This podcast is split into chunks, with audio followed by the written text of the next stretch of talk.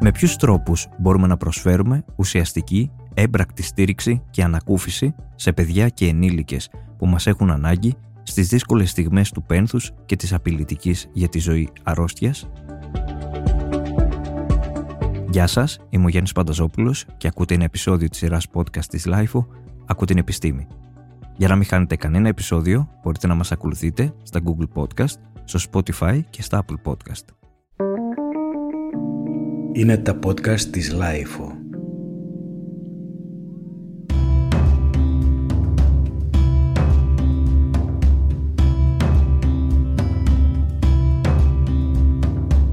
Σήμερα θα μιλήσουμε για την ανακουφιστική φροντίδα, τις δομές που παρέχουν υποστηρικτική αγωγή, ποιους αφορά, αλλά και ποιοι μύθοι τη συνοδεύουν. Η ανακουφιστική φροντίδα αφορά όλες τις ηλικίες συμπεριλαμβανομένων των νεογνών, παιδιών και εφήβων. Θα ακούσουμε ειδικούς να μιλούν για το πώς μπορείς στις μέρες μας να διασφαλίσεις μια ζωή με ποιότητα και αξιοπρέπεια για ένα άρρωστο παιδί, την οικογένειά του, αλλά και όσων είναι σημαντικοί στη ζωή του. Πριν όμως από αυτό, ας ακούσουμε τα λόγια της μητέρας της Αναστασίας, ενός παιδιού με απειλητική για τη ζωή ασθένεια που έχει αποβιώσει και έλαβε υπηρεσίες παιδιατρικής ανακουφιστικής φροντίδας από τη Μέριμνα. Ζούσαμε γνωρίζοντας πως μία μέρα δεν θα την έχουμε κοντά μας. Ποιος γονιός μπορεί να δεχτεί κάτι τέτοιο; 2.105 μέρες όλη τη η ζωούλα. Δεν πάψαμε ούτε μια μέρα να παλεύουμε για εκείνη. Κάθε μέρα ήταν ένα καινούριο κεφάλαιο για όλη μας την οικογένεια. Νοσηλίες που πάντα αφήναμε πίσω. Τα ξεπερνούσαμε μαζί της και προχωρούσαμε μπροστά. Εκείνη, η μεγαλύτερη μαχήτρια, εμείς απλά να της κρατάμε το χέρι και να ελπίζουμε για το καλό της. Σε όλη της τη ζωή έφερνε ανθρώπους κοντά της και κοντά μας, σπάνιους. Έτσι, και όταν δεν άντεχε άλλο τον πόνο, όταν αποφάσισε να γίνει άγγελος, όταν αποφάσισε πως οι γονείς της και ο αδερφός της θα χρειαστούν στήριξη, όταν αποφασίσαμε το παιδί μας να μην μείνει άλλο μόνη της σε μια μονάδα εντατικής νοσηλείας, μας έφερε κοντά στην μέρημνα και την υπηρεσία παιδιατρικής ανακουφιστικής φροντίδας.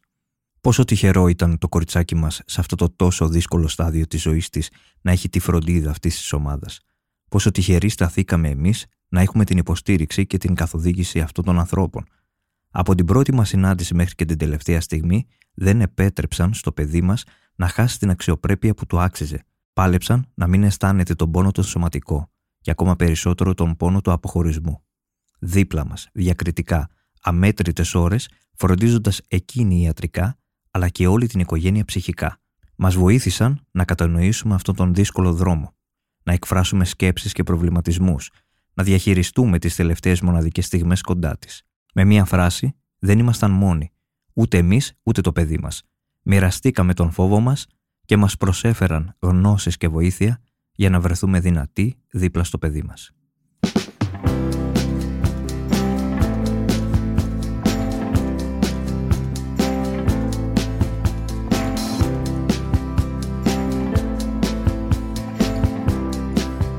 Μύθοι και αλήθειες για την ανακουφιστική φροντίδα. Η νοσηλεύτρια της υπηρεσίας παιδιατρικής ανακουφιστικής φροντίδας στο σπίτι της Μέριμνας, Αλεξία Γεράρδη, εξηγεί. Θα ξεκινούσαμε με το τι δεν είναι η ανακουφιστική φροντίδα, διότι συχνά ακούμε κάποιους μύθους τόσο από τις οικογένειες που έχουν παιδί με απειλητική για τη ζωή ασθένεια, όσο και από επαγγελματίες υγείας που πλαισιώνουν αυτές τις οικογένειες.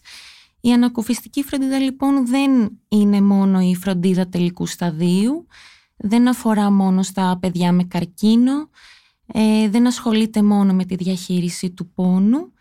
Φυσικά δεν είναι παρηγοριά στον άρρωστο και γι' αυτό δεν υποστηρίζουμε τον όρο παρηγορητική φροντίδα και σε καμία περίπτωση δεν σχετίζεται με την ευθανασία.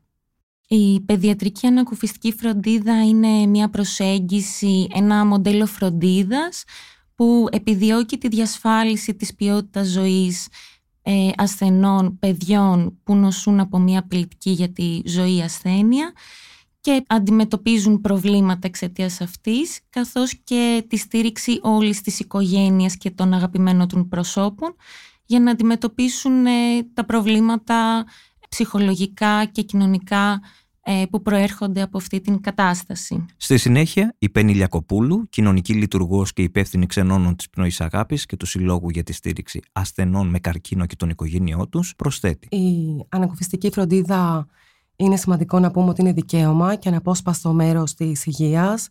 Ε, είναι ένα πλήρως αναγνωρισμένο μοντέλο φροντίδας από το Παγκόσμιο Οργανισμό Υγείας.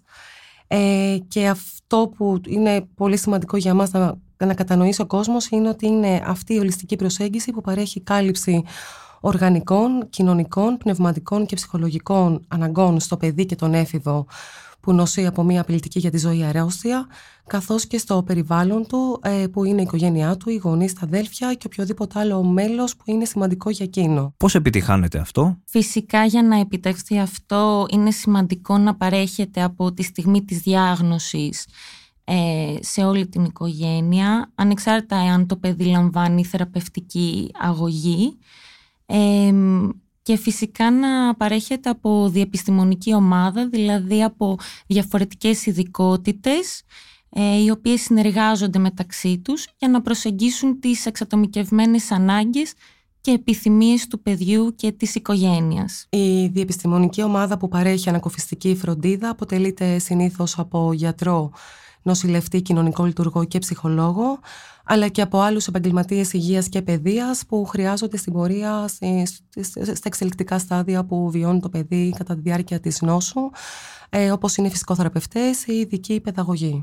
Ποιες είναι οι σημαντικότερες ανάγκες ενός παιδιού με απειλητική για τη ζωή ασθένεια και της οικογένειάς του; Ε, οι γονείς από τη στιγμή της διάγνωσης κατακλείζονται από μ, πολλές πληροφορίες, ε, πολύ συχνά καλούνται άμεσα και μέσα σε δευτερόλεπτα να αποφασίσουν σημαντικά πράγματα για το παιδί τους.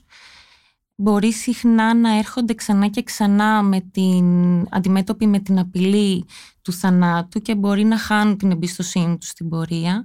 Οπότε μιλάμε για πολύ δύσκολες καταστάσεις που αυτό που μπορούμε να κάνουμε είναι να δημιουργήσουν σχέση εμπιστοσύνης με τους επαγγελματίες υγείας που φροντίζουν το παιδί τους.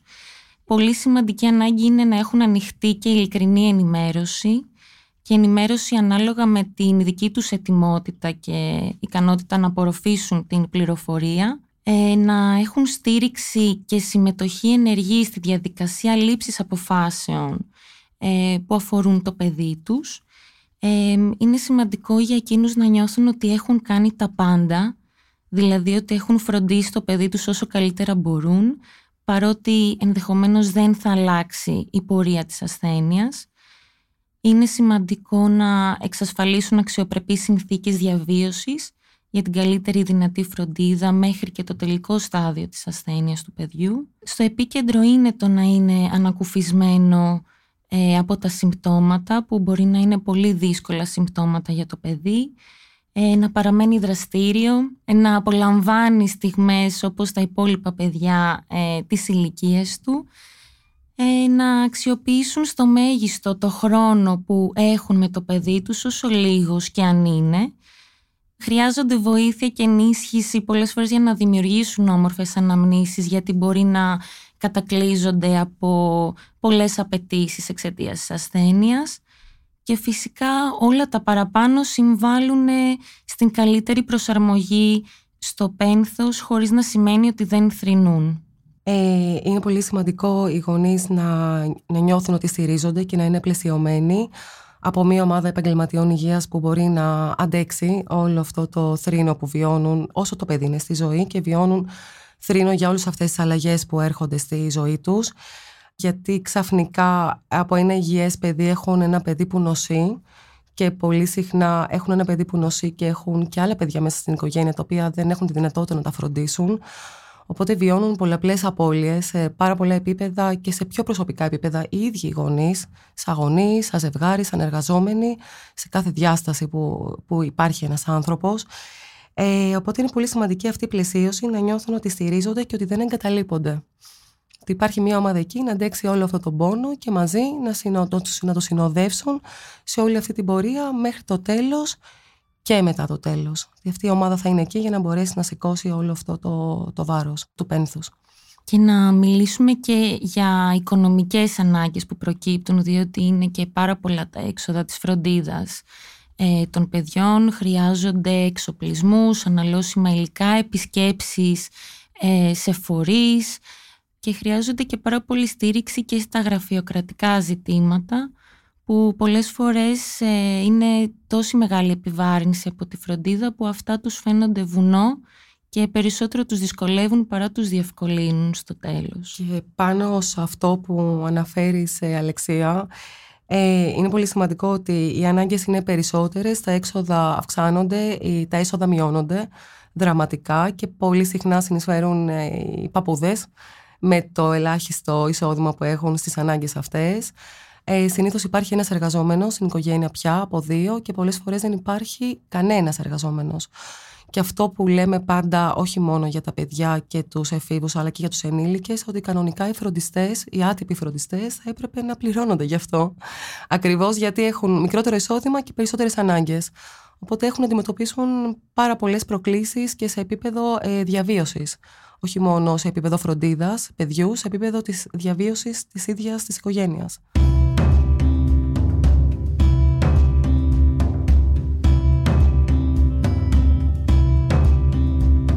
Το χάσμα ανάμεσα στις ανάγκες και τις δυνατότητες παροχής υπηρεσιών ανακουφιστικής φροντίδας στην Ελλάδα είναι πολύ μεγάλο.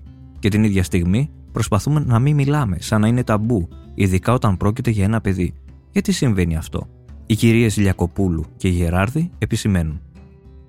Ε, δυσκολευόμαστε να μιλάμε για αυτά τα θέματα ακριβώς γιατί ο θάνατος, η απώλεια ενός παιδιού θεωρείται παράλογο, ανεξήγητο, άδικο και αφύσικο, καθώς το να πεθάνει ένα παιδί πριν το γονιό του ανατρέπει τους νόμους της φύσης και της τάξης πραγμάτων. Συχνά οι, οι άνθρωποι γύρω από την οικογένεια που βιώνει την ασθένεια, τη σοβαρή ασθένεια του παιδιού και την απώλεια στέκεται αρκετά μήχανος και μπορεί να ε, προτρέχει σε κάποιες στερεοτυπικές εκφράσεις «έλα θα το ξεπεράσεις», ε, «ο χρόνος ε, είναι γιατριά» ενώ αυτό φαίνεται να απομονώνει ακόμα περισσότερο τις οικογένειες και να μην διευκολύνει την επεξεργασία του στο πένθος. Οι γονείς πολύ συχνά χαρακτηρίζουν την οδύνη που βιώνουν από την απώλεια του παιδιού ως ακροτηριασμό. Ανεξάρτητα την ηλικία του παιδιού, ε, το παιδί θεωρείται ένα απόσπαστο κομμάτι του εαυτού τους. Οπότε όταν το παιδί φεύγει από τη ζωή, αποκόπτεται ένα τεράστιο κομμάτι από την ίδια του στην υπόσταση με την εξέλιξη της ιατρικής επιστήμης και όλες τις ε, θεραπευτικές δυνατότητες που έχουμε πλέον στα χέρια μας φαίνεται τελείως αφύσικο να μην μπορεί να θεραπευτεί μια απειλητική για τη ζωή ασθένεια ειδικά στον παιδιατρικό πληθυσμό. Ας δούμε όμως αναλυτικά ποιους αφορά η παιδιατρική ανακουφιστική φροντίδα και ποιες είναι οι ανάγκες; Παιδιατρική ανακουφιστική φροντίδα αφορά νεογνά, παιδιά, εφήβους και νεαρούς ενήλικες με απειλητικά για τη ζωή νοσήματα. Τι εννοούμε με αυτό, γιατί είναι ένας πολύ γενικός ε, ορισμός.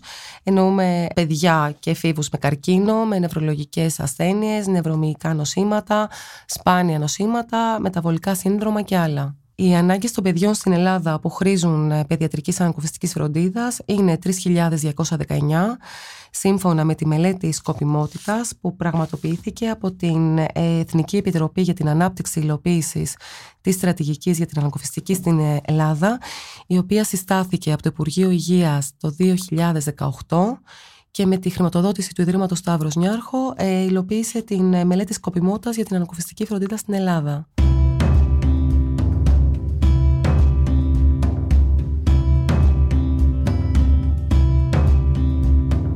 Ο θάνατος ενός παιδιού αποτελεί ένα βαθύ πλήγμα για ολόκληρη την οικογένεια.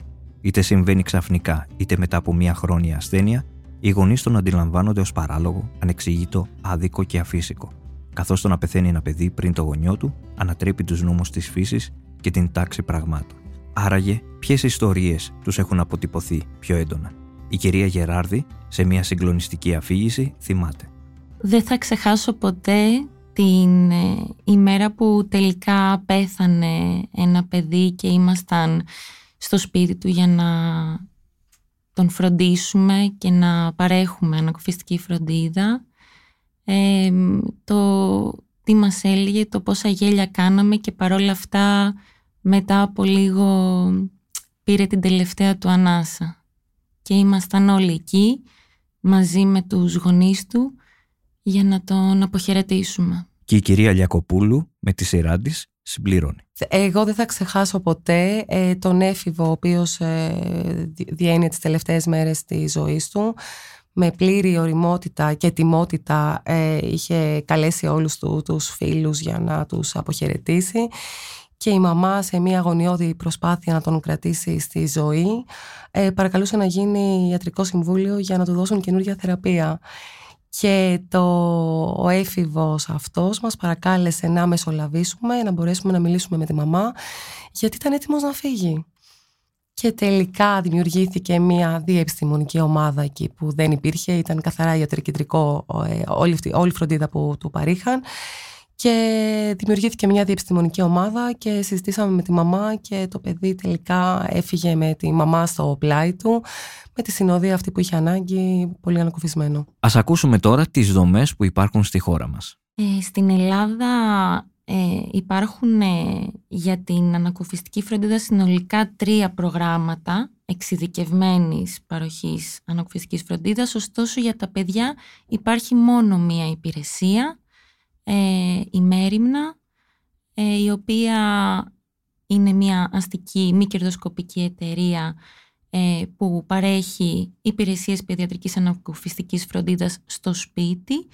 Ε, λειτουργεί από το 2010 και παρέχει ιατρική και νοσηλευτική φροντίδα για την ανακούφιση των συμπτωμάτων του παιδιού, ψυχολογική στήριξη στο άρρωστο παιδί και την οικογένειά του, συμβουλευτικές υπηρεσίες στα σχολεία για τη διευκόλυνση της ένταξης του παιδιού και τη στήριξη των συνομιλίκων και δασκάλων του, καθώς και στήριξη των οικογενειών που πενθούν μετά το θάνατο του παιδιού. Βασικό συστατικό στοιχείο της ανακουφιστικής φροντίδας αποτελεί το θέμα της εκπαίδευσης. Για τους επαγγελματίες υγείας που τους ενδιαφέρει να εξειδικευτούν ε, στην ανακουφιστική φροντίδα υπάρχουν ε, δύο μεταπτυχιακά προγράμματα.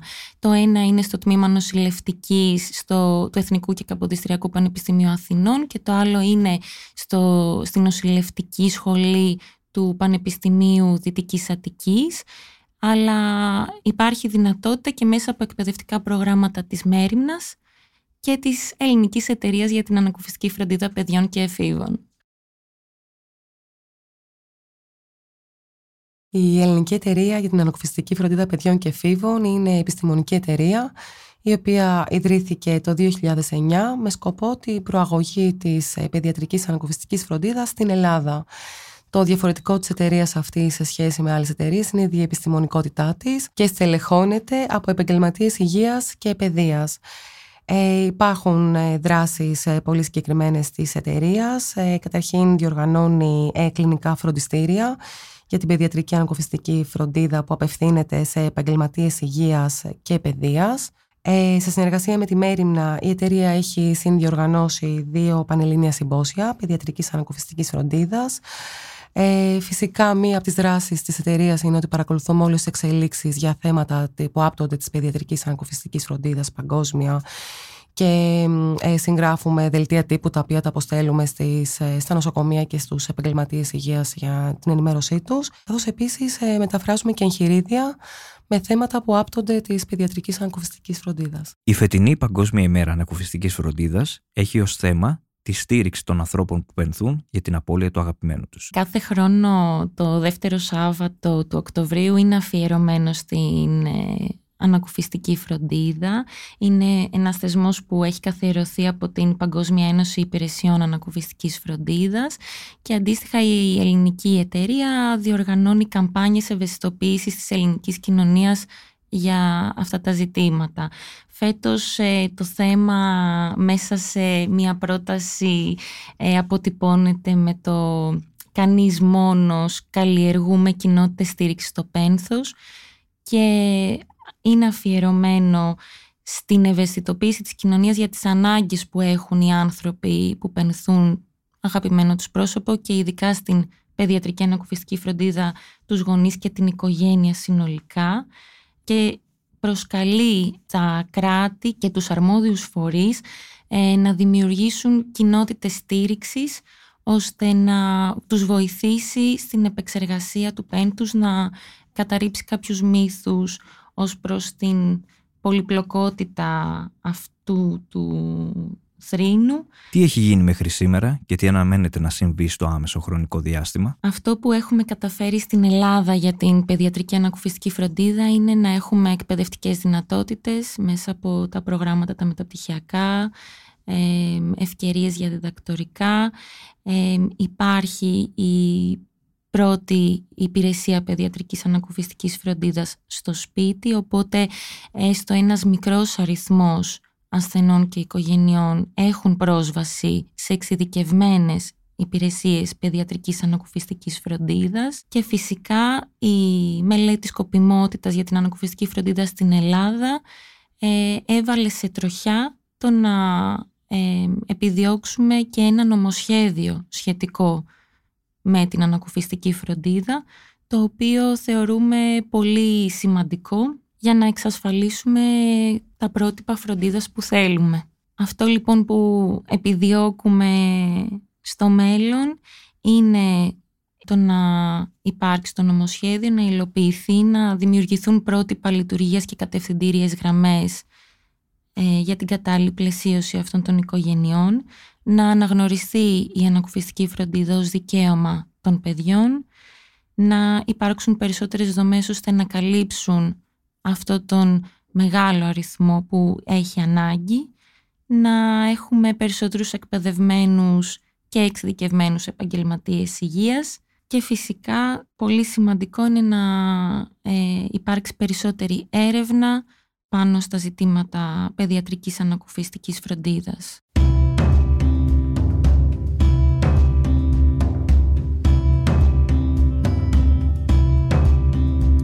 Πόσο χειρώνεσαι ως προσωπικότητα όταν η εργασία σου είναι συνώνυμη με τη στήριξη οικογενειών που θρυνούν την απώλεια ενός παιδιού. Άραγε για τις ίδιες άλλαξε ο τρόπος που βλέπουν τον θάνατο.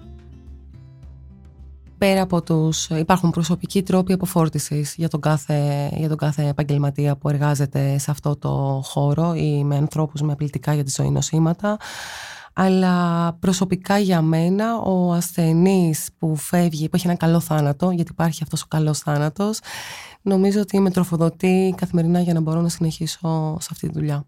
Μου έχει προσφέρει μια τελείως διαφορετική οπτική για τη ζωή σε σχέση με αυτή που είχα πριν κάνω αυτό το επάγγελμα. Μου έχει επαναφέρει πολύ το να ζω στο παρόν και να απολαμβάνω στιγμές και να στρέφομαι πιο πολύ στο ζωντανό κομμάτι που μπορεί να έχει ένα παιδί με ασθένεια παρά στην απειλή του θανάτου και κυρίως τα παιδιά στο δίνουν αυτό. Ε, και εμένα όλη αυτή η εμπειρία που φαίνεται ότι είναι μες στο σκοτάδι με έχει φέρει πιο κοντά στο φως και τη ζωή.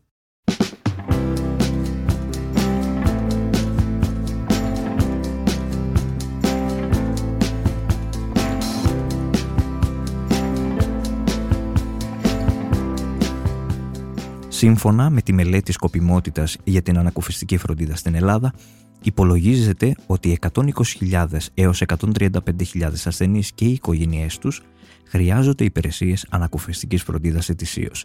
Αυτό σημαίνει 15.000 ασθενείς την ημέρα. Περισσότεροι από το 95% από τους ασθενείς αυτούς θα μπορούσαν να λαμβάνουν ανακουφιστική φροντίδα στο περιβάλλον του σπιτιού τους και μόνο γύρω στο 3,5% μπορεί να χρειαστούν ανα πάσα στιγμή νοσηλεία σε εσωτερική δομή. Επίσης, με βάση τα παραπάνω στοιχεία, έχει υπολογιστεί ότι χρειάζονται 500 κλίνες για την νοσηλεία ασθενών ενώ για να ανταποκριθούμε στις σημερινές ανάγκες της κατοίκων φροντίδας, χρειαζόμαστε περί τις 300 ομάδες, με τα μέλη κάθε ομάδας να εξυπηρετούν 50 ασθενείς την ημέρα. Κατά προσέγγιση, ένα 37% των αναγκών για ανακουφιστική φροντίδα στην Ελλάδα αφορά καρκινοπαθείς και το υπόλοιπο 63% καρδιαγγειακά νοσήματα, χρόνια αποφρακτική πνευμονοπάθεια, φυματίωση, HIV, διαβήτη, κύρωση, νεφροπάθειες, διάφορες μορφές άνοιας και άλλες περιπλεγμένες σοβαρές ασθένειες. Η μονάδα ανακουφιστικής αγωγής Τζένι Καρέζη προσφέρει δωρεάν ολοκληρωμένη και εξειδικευμένη ανακουφιστική φροντίδα σε χρόνιους πάσχοντες, καρκινοπαθείς και μη. Λειτουργεί από το 1992 και αποτελεί παράρτημα του Αρετέιου Νοσοκομείου. Έως και σήμερα έχουν παρασχεθεί υπηρεσίες ανακουφιστικής φροντίδας σε περισσότερους από 10.000 ασθενείς, σε πάνω από 90.000 επισκέψεις, Ο μεγαλύτερος όγκος των περιπτώσεων είναι ασθενείς με καρκίνος σε ποσοστό 70% περίπου, ενώ το υπόλοιπο 30% περιλαμβάνει ασθενείς με διάφορες χρόνιες παθήσεις. Ακολουθεί η συζήτηση που είχα με την υπεύθυνη της μονάδας ανακουφιστικής αγωγής Τζένι Καρέζη, αλλά και καθηγήτρια ανακουφιστικής φροντίδας της Ιατρικής Σχολής του Εθνικού και Καποδιστριακού Πανεπιστημίου Αθηνών, κυρία Κυριακή Μιστακίδου. Κυρία Μιστακίδου, τι θα λέγαμε ότι είναι η ανακουφιστική φροντίδα και τι δεν ξέρουμε για αυτή; Είναι μια ολοκληρωμένη και εξειδικευμένη προσέγγιση όπου μέσα από αυτήν πρέπει να αναπτυχθούν δομές και υπηρεσίες και σε πρωτοβάθμιο και σε δευτεροβάθμιο και σε τριτοβάθμιο επίπεδο φροντίδας υγείας για να καλυφθούν οι ανάγκες των ασθενών που έχουν απειλητικές για τη ζωή ασθένειες, καθόλου όμως τη διάρκεια της νόσου, είτε μέχρι την αποκατάσταση αυτής της χρόνιας νόσου, είτε εφόσον δεν επέλθει η, αποκατάσταση και η νόσος προχωρήσει μέχρι και το τελικό στάδιο. Ε, εκτός από τον ασθενή, έτσι και τη φροντίδα αυτή την ολοκληρωμένη που παρέχει η αναπνευστική φροντίδα, διασφαλίζει και την υποστήριξη και της οικογένειας, αλλά και όλων των υπολείπων οικείων προσώπων ε, των ασθενών, τόσο κατά τη διάρκεια αυτής της ασθένειας, όσο και αν και εφόσον η ασθένεια αυτή δεν πάει καλά και οδηγεί προς το τέλος και κατά την περίοδο δηλαδή του πέμπτους ε, της οικογένειας μετά το θάνατο του αγαπημένου τους προσώπου. Πείτε μας ιστορίες που δεν θα ξεχάσετε, ενώ καταλαβαίνετε πώς έρχεστε συνεχώς σε επαφή με ανθρώπινες συγκινητικές ιστορίες. Τι κρατάτε εσείς περισσότερο από όλο αυτό; Επειδή πολλές φορές την ανακουστική φροντίδα την έχουν συνδέσει με το τελικό στάδιο. Δεν είναι έτσι όμως. Αυτό γινόταν πάρα, εδώ και πάρα πολλά 50 χρόνια και ε, για τους καρκινοπαθείς ασθενείς. Όμως, επειδή το προσδόκιμο επιβίωσης των, ασθεν... των, των ανθρώπων έχει ανέβει ε, και επειδή έχουν βρει ακόμα και για τον καρκίνο καινούργιες θεραπείες κτλ. Βλέπουμε ότι η ανακουστική φροντίδα απευθύνεται σε ασθενείς πέρα από ογκολογικές ασθένειες, διάφορες εκφυλιστικές παθήσεις, χρόνιες οργανικές ανεπάρκειες, λιμώδη, σοβαρά λιμώδη και μεταβολικά ή και περιγεννητικά νοσήματα, καθώς επίσης και αυτό που λέμε την ε, συνοσυρότητα ή την ασθενικότητα των ανθρώπων προχωρημένης ηλικίας. Ακριβώς επειδή έχουμε πολύ στενή σχέση με τον ασθενή και την οικογένεια ε, και δεν είναι μια προσέγγιση που έχει να κάνει με ένα άτομο όσο καλό και να είναι, έχει να κάνει με μια συλλογική προσέγγιση η οποία εμπερικλεί ομάδα ε, εξειδικευμένη ε, λειτουργών υγείας στην ανακουστική φροντίδα που αποτελείται τουλάχιστον από γιατρό, νοσηλευτή, κοινωνικό λειτουργό, ψυχολόγο, ε, μοιραζόμαστε μαζί τους πάρα πολλά πράγματα, πέρα δηλαδή από το κομμάτι της ασθένειας, μοιραζόμαστε και πολλά προσωπικά τους θέματα, είτε από την πλευρά των ασθενών, είτε και των οικογενειών τους. Πολλές φορές, ας πούμε, ε, βλέπουμε ακριβώς επειδή ε, αισθάνονται πολύ οικία μαζί μας, λόγω αυτής της στενής επαφής και επικοινωνίας που έχουν μαζί μας, ακούμε πάρα πολλά πράγματα, μας εκμυστηρεύονται δηλαδή πολλές φορές ακόμα και ε, για παράδειγμα και σεξουαλικά τους θέματα, γιατί ε, δημιουργείται αυτό το κλίμα εμπιστοσύνης μαζί τους. Τώρα, τι να θυμάμαι, πολλά θυμάμαι, τι να σας πω. Πολλές φορές ε, αυτό που δημιουργείται είναι ε, ο φόβος από πλευράς του αρρώστου να μην το μάθουν οι συγγενείς του. Ο φόβος από πλευράς των, ε, του, του συγγενικού περιβάλλοντος μην το μάθει ο ασθενής τους ο ίδιος με ένα παραμύθι ας πούμε, ξέρετε, ε, μην το μάθει γιατί θα στενοχωρηθεί από τη μία μεριά. Ο να λέει ε, μην το μάθουν γιατί νομίζουν ότι εγώ δεν ξέρω για να μην στενοχωρηθώ δεν ξέρω καταλαβαίνετε αυτό το παιχνίδι του παραλόγου με πολύ αγάπη και ερχόμαστε εμείς μέσα σε όλο αυτό να συνδέσουμε ε, και να επικοινωνήσουμε και μαζί τους και μεταξύ αυτών και ημών. Δεν ξέρω αν το καταλαβαίνετε όλο αυτό που σας λέω τώρα. Βέβαια, βέβαια. Ε, είστε υπεύθυνοι της μονάδας ανακουφιστικής αγωγής, Τζένι Καρέζη. Έχουν περάσει πάρα πολλά χρόνια από την ημέρα που έφυγε από τη ζωή η Τζένι Καρέζη και λίγοι άνθρωποι γνωρίζουν ότι εσείς ήσασταν ο άνθρωπος που βρεθήκατε δίπλα της το δύσκολο στάδιο της ασθενείας της αν γυρίζαμε το χρόνο πίσω, τι θα μας λέγατε από εκείνη την περίοδο; Θα σας έλεγα ότι θα ξανά έκανα το ίδιο όταν ε, ήρθα από το εξωτερικό λόγω του ότι έκανα ειδική εκπαίδευση στην αναπτυξιακή φροντίδα και δυστυχώ ε, ο, ο περισσότερος κόσμος, αλλά όχι μόνο ο κόσμος, ε, αλλά και οι συνάδελφοί μου, γιατί δεν είχαν ιδέα τι σημαίνει αναπτυξιακή φροντίδα ε, προσπάθησα πάρα πολύ να μπορέσω να, ε, να κάνω γνωστή όλη αυτή τη φιλοσοφία της αναπτυξιακής φροντίδας, γιατί τότε υπήρχαν μόνο κανένα δυο ιατροί πόνο που, που βεβαίως προσέφεραν αρκετά ε, πράγματα και ανακουφίζανε τους ασθενείς στο κομμάτι του πόνου, αλλά δεν υπήρχε αυτή η ολοκληρωμένη φροντίδα προς τους ασθενείς και την οικογένεια που είχε να κάνει όχι μόνο με τον πόνο, όχι μόνο με τα σωματικά συμπτώματα της νόσου, αλλά και με την ψυχολογική στήριξη και τους ασθενούς και της οικογένειας, ε, με πολύ δυσκολία, γιατί ε, καταλαβαίνετε στη χώρα μας τα πράγματα δεν πάνε τόσο εύκολα. Δούλεψα για περίπου δυόμιση χρόνια, τρία, επί της ουσίας με κάτι συμβάσεις λίγο περίεργες με το Πανεπιστήμιο, γιατί όταν κάτι δεν υπάρχει στη χώρα μας, μόνο μέσα από το Πανεπιστήμιο, την ιατρική σχολή θα έλεγα, γιατί αφορά το δικό μου το πεδίο, ε, μπορεί να τεκμηριωθεί να, να γίνει και στη συνέχεια να ε, φτάσει ας πούμε και στα διάφορα νοσοκομεία του ΕΣΥ, στον ιδιωτικό τομέα κτλ.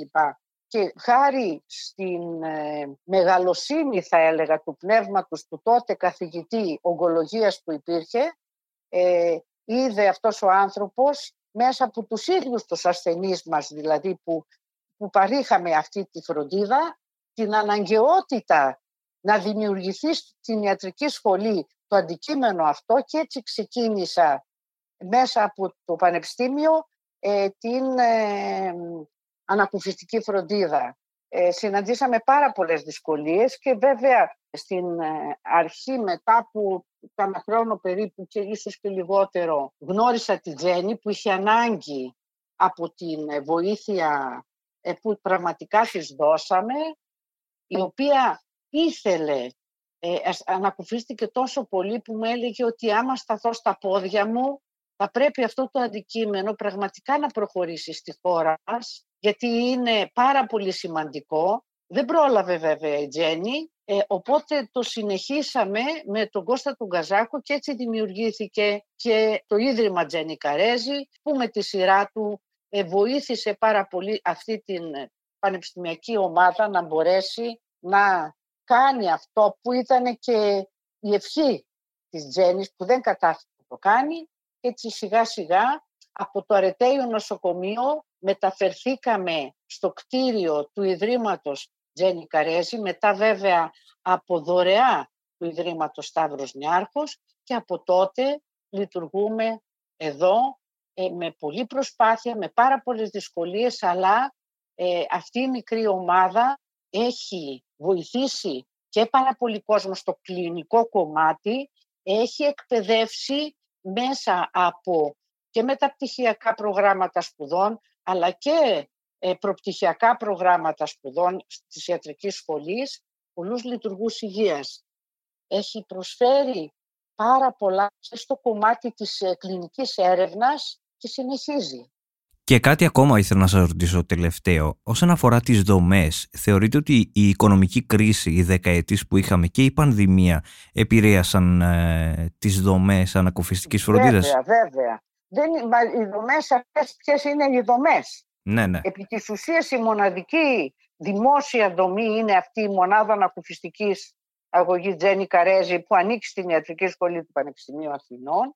Υπάρχει ε, σαν ΜΚΟ η, η δομή που είναι για ασθενείς πολύ προχωρημένους σταδίου καρκινοπαθής ε, ως επιτοπλίστου και ε, με νόσο του κινητικού νευρώνα χάρη στην προσπάθεια που έχει κάνει ο Μητροπολίτης Νικόλαος στα Σπάτα και από εκεί και πέρα η, όσον αφορά ε, τα παιδιά η μέρημνα αλλά είναι σαν, εργάζονται σαν ΜΚΟ και προσφέρουν πραγματικά αυτή με τη σειρά τους ένα σημαντικό έργο. Δεν υπάρχει άλλη δημόσια δομή, άλλη δομή ε, και σε ιδιωτικό και σε ε, δημόσιο πεδίο. Αυτό που προσπαθούμε είναι ότι έχουμε εκπαιδεύσει μέσα από ειδικά προγράμματα σπουδών πολύ κόσμο. Ε, έχουμε ε, μέσα από επιτροπή που δημιουργήθηκε πριν από τρία-τέσσερα χρόνια για την ανακουστική φροντίδα, πάλι χάρη στην πρωτοβουλία του Ιδρύματος Σταύρος Νιάρχου σε συνεργασία με το Υπουργείο Υγείας, ε, ενώ προχώραγε και τα λοιπά, ήρθε ο COVID και μας πήγε πίσω. Ευελπιστώ όμως ότι πραγματικά τα πράγματα θα προχωρήσουν, γιατί αποτελεί αναγκαιότητα του κόσμου. Προσπαθούμε και εμείς με όλες μας τις δυνάμεις να το γνωστοποιήσουμε και να πάρει τη θέση η ανακουστική φροντίδα που της αξίζει σε όλα τα πεδία πρωτοβάθμιες, δευτεροβάθμιες και τριτοβάθμιας φροντίδας υγείας, γιατί ο αριθμός των ασθενών που χρήζουν ανακουστικής φροντίδας ε, είναι πάρα πολύ μεγάλος και πρέπει να γίνει. Έχει γίνει πολύ σημαντική δουλειά και νομίζω ότι θα προχωρήσει. Θα θεσμοθετηθεί επιτέλους, νομίζω και πιστεύω, Κυρία Μιστακίδου, θέλω να σας ευχαριστήσω θερμά για τη συμμετοχή σας σε αυτό το podcast και για όσα μοιραστήκατε μαζί μας. Εγώ σας ευχαριστώ και από εκεί και πέρα καλό είναι τα μέσα να θυμούνται και αυτά με τη σειρά τους να πιέζουν προς την κατεύθυνση της θεσμοθέτησης της ανακουφιστικής φροντίδας.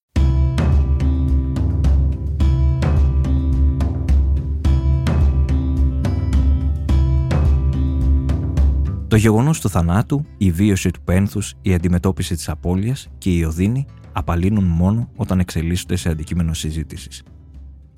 Ο Γιώργος είναι αδελφός του Βασίλη που έχει αποβιώσει και έλαβε υπηρεσίες παιδιατρικής ανακουφιστικής φροντίδας από τη Μέριμνα.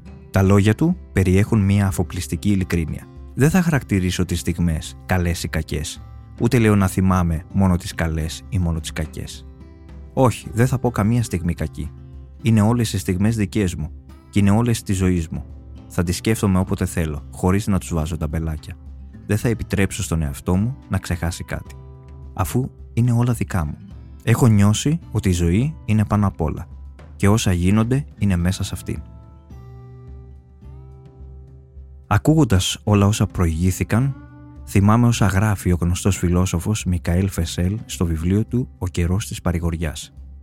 Το συμπλήρωμα δεν είναι απλώς ένα απατηλό υποκατάστατο της γιατριάς. Είναι επίσης μία προστίκη σε σχέση με μία απώλεια που βιώνεται μέσα στη μοναξιά. Μια κουβέντα, μια χειρονομία ή ένα βλέμμα αξίζουν εδώ όσο εισάριθμες απόπειρες για να σφυριλατηθεί και πάλι ένας δεσμός που έχει διαραγεί από την οδύνη.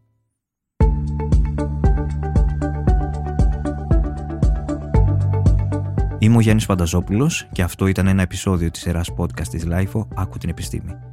Συζητήσαμε με ειδικούς για την ανακουφιστική φροντίδα, τις δομές που παρέχουν υποστηρικτική αγωγή, μάθαμε ποιους αφορά αλλά και ποιοι μύθοι τη συνοδεύουν και ακούσαμε συγκλονιστικές ιστορίες που αφορούν τις δύσκολες στιγμές του πένθους και της απειλητικής για τη ζωή αρρώστιας. Για να μην χάνετε κανένα επεισόδιο μπορείτε να μας ακολουθείτε στα Google Podcast, στο Spotify και στα Apple Podcast. Ηχοληψία, επεξεργασία και επιμέλεια, Φαίδωνας Χτενάς και Μερόπη Κοκκίνη. Ήταν μια παραγωγή της LiFO. Είναι τα podcast της LiFO.